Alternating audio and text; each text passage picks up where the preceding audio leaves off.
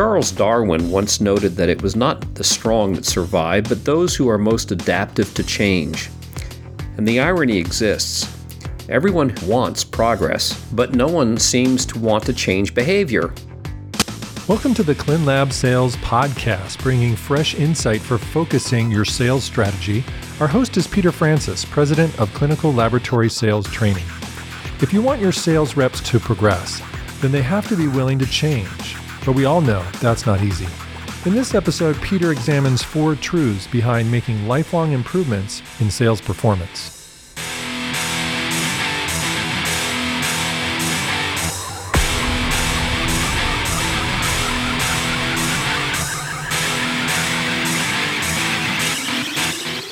Charles Darwin once noted that it was not the strong that survive, but those who are most adaptive to change.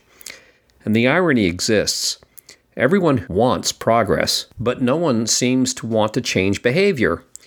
Change remains hard for both individuals and organizations.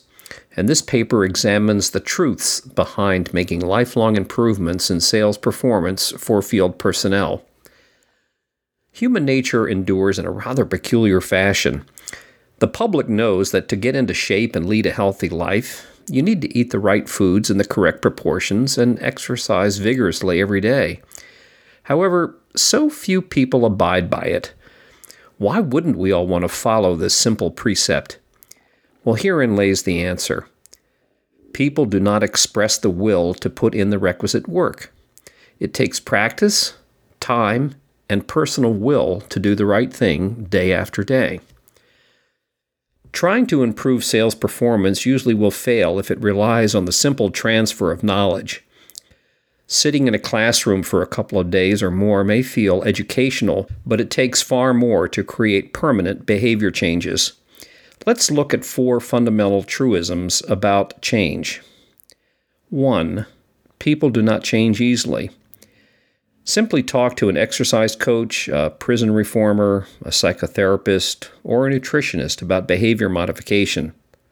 People will tell you that human nature makes acquiring new habits a difficult challenge.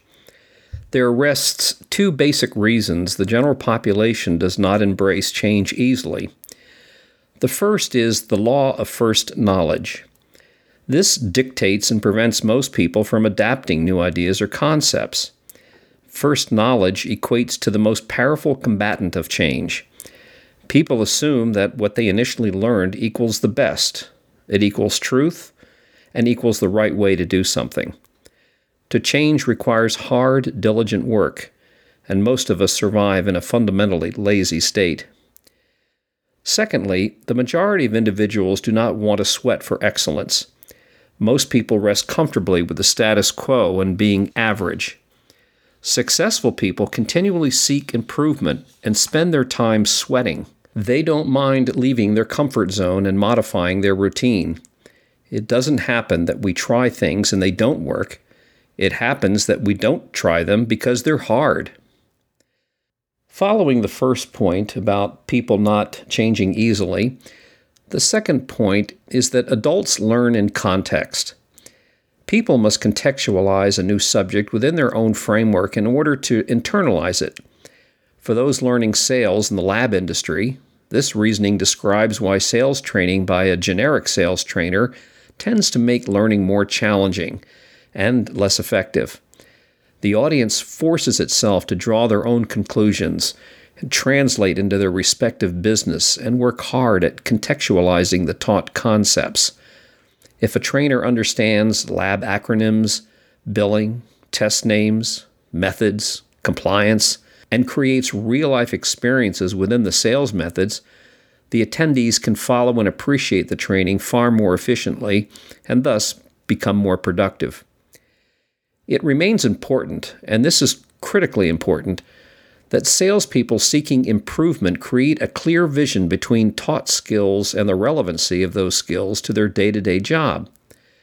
Sales reps should provide feedback in a classroom setting and work out potential or historical examples of introductions, excuses they've encountered, questioning techniques, presentations they've done, closing, and so forth.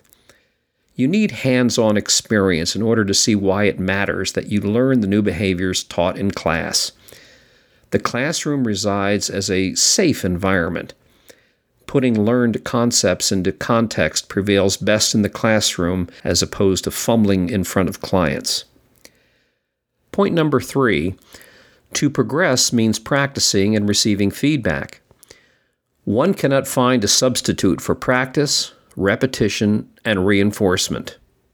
Ed Macauley, the famed NBA Hall of Famer, once said, When you do not practice, someone, somewhere, practices, and when you meet him, he will win.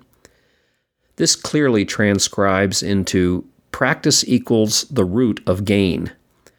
For example, athletes like Muhammad Ali, Michael Jordan, Wayne Gretzky, and Willie Mays didn't reach their pinnacle status by loafing around, simply depending on their natural talent. Regardless of the biology, nobody can improve in his or her chosen field without practice. Okay, so we know that practice is important. However, practice doesn't transpose into excellence unless you receive feedback.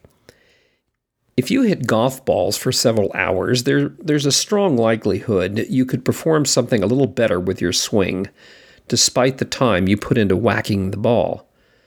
Perhaps your backswing, your follow through, grip, or stance needs adjustment.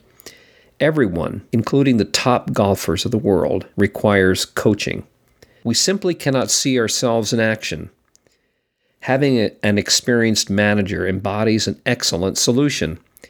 If the situation calls for no internal resource, hiring an outside expert can provide invaluable feedback and potential improvement.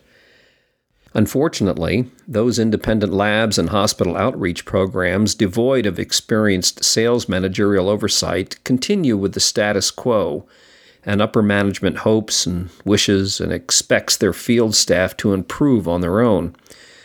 The word hope does little to gain market superiority and it is certainly not a strategy. The bottom line salespeople need to practice things such as what background questions to ask, what are good problem questions, how to ask implication and solution questions, how to recognize an excuse, an objection, or a condition, and how to categorize benefits into political, financial, strategic, and operational buckets. Practicing on your own and then trying it with a coach provides the fundamental component to gain progress. It takes more than one time. It calls for repetition with feedback. The fourth and final aspect about change is that it doesn't occur immediately. You need some form of metrics to see how far you've come within a certain timeline. Progress equates to incremental steps, People who attend weight loss clinic programs know this component of change very well. They have a built in system of rewards and consequences. If you lose weight, everyone claps and cheers. If you gain weight, everyone knows you cheated and you become embarrassed. This explains why these centers endure so successfully, because peer pressure provides the feedback and the motivation to modify behavior. The subject of sales acts similarly albeit coming from a different angle. As the manager posts the sales numbers each month, people see if you gain, stay the same, or lose according to the sales budget. Employees and managers congratulate you if you gain, but may remain taciturn or even admonish if you maintain or lose sales vis a vis your budget. Measurement prevails as king. You, you should keep track of things like how many sales calls did you make this week? How much business was closed? How many problem questions did you ask your prospects today? How many implication questions did you ask? How many solution questions did you ask?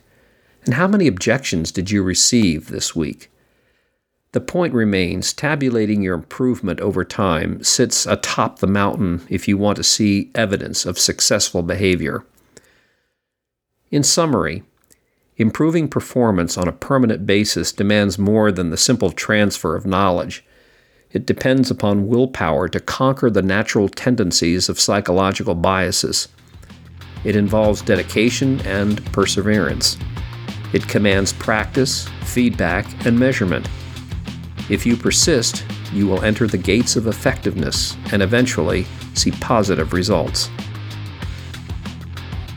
You've been listening to the ClinLab Sales Podcast. If you want to get all the episodes, you can subscribe using iTunes or any podcast application you like. If you found this valuable, please leave a review at iTunes. That helps a lot. For more information or to contact Peter Francis for sales training, visit clinlabsales.com. Thanks for listening.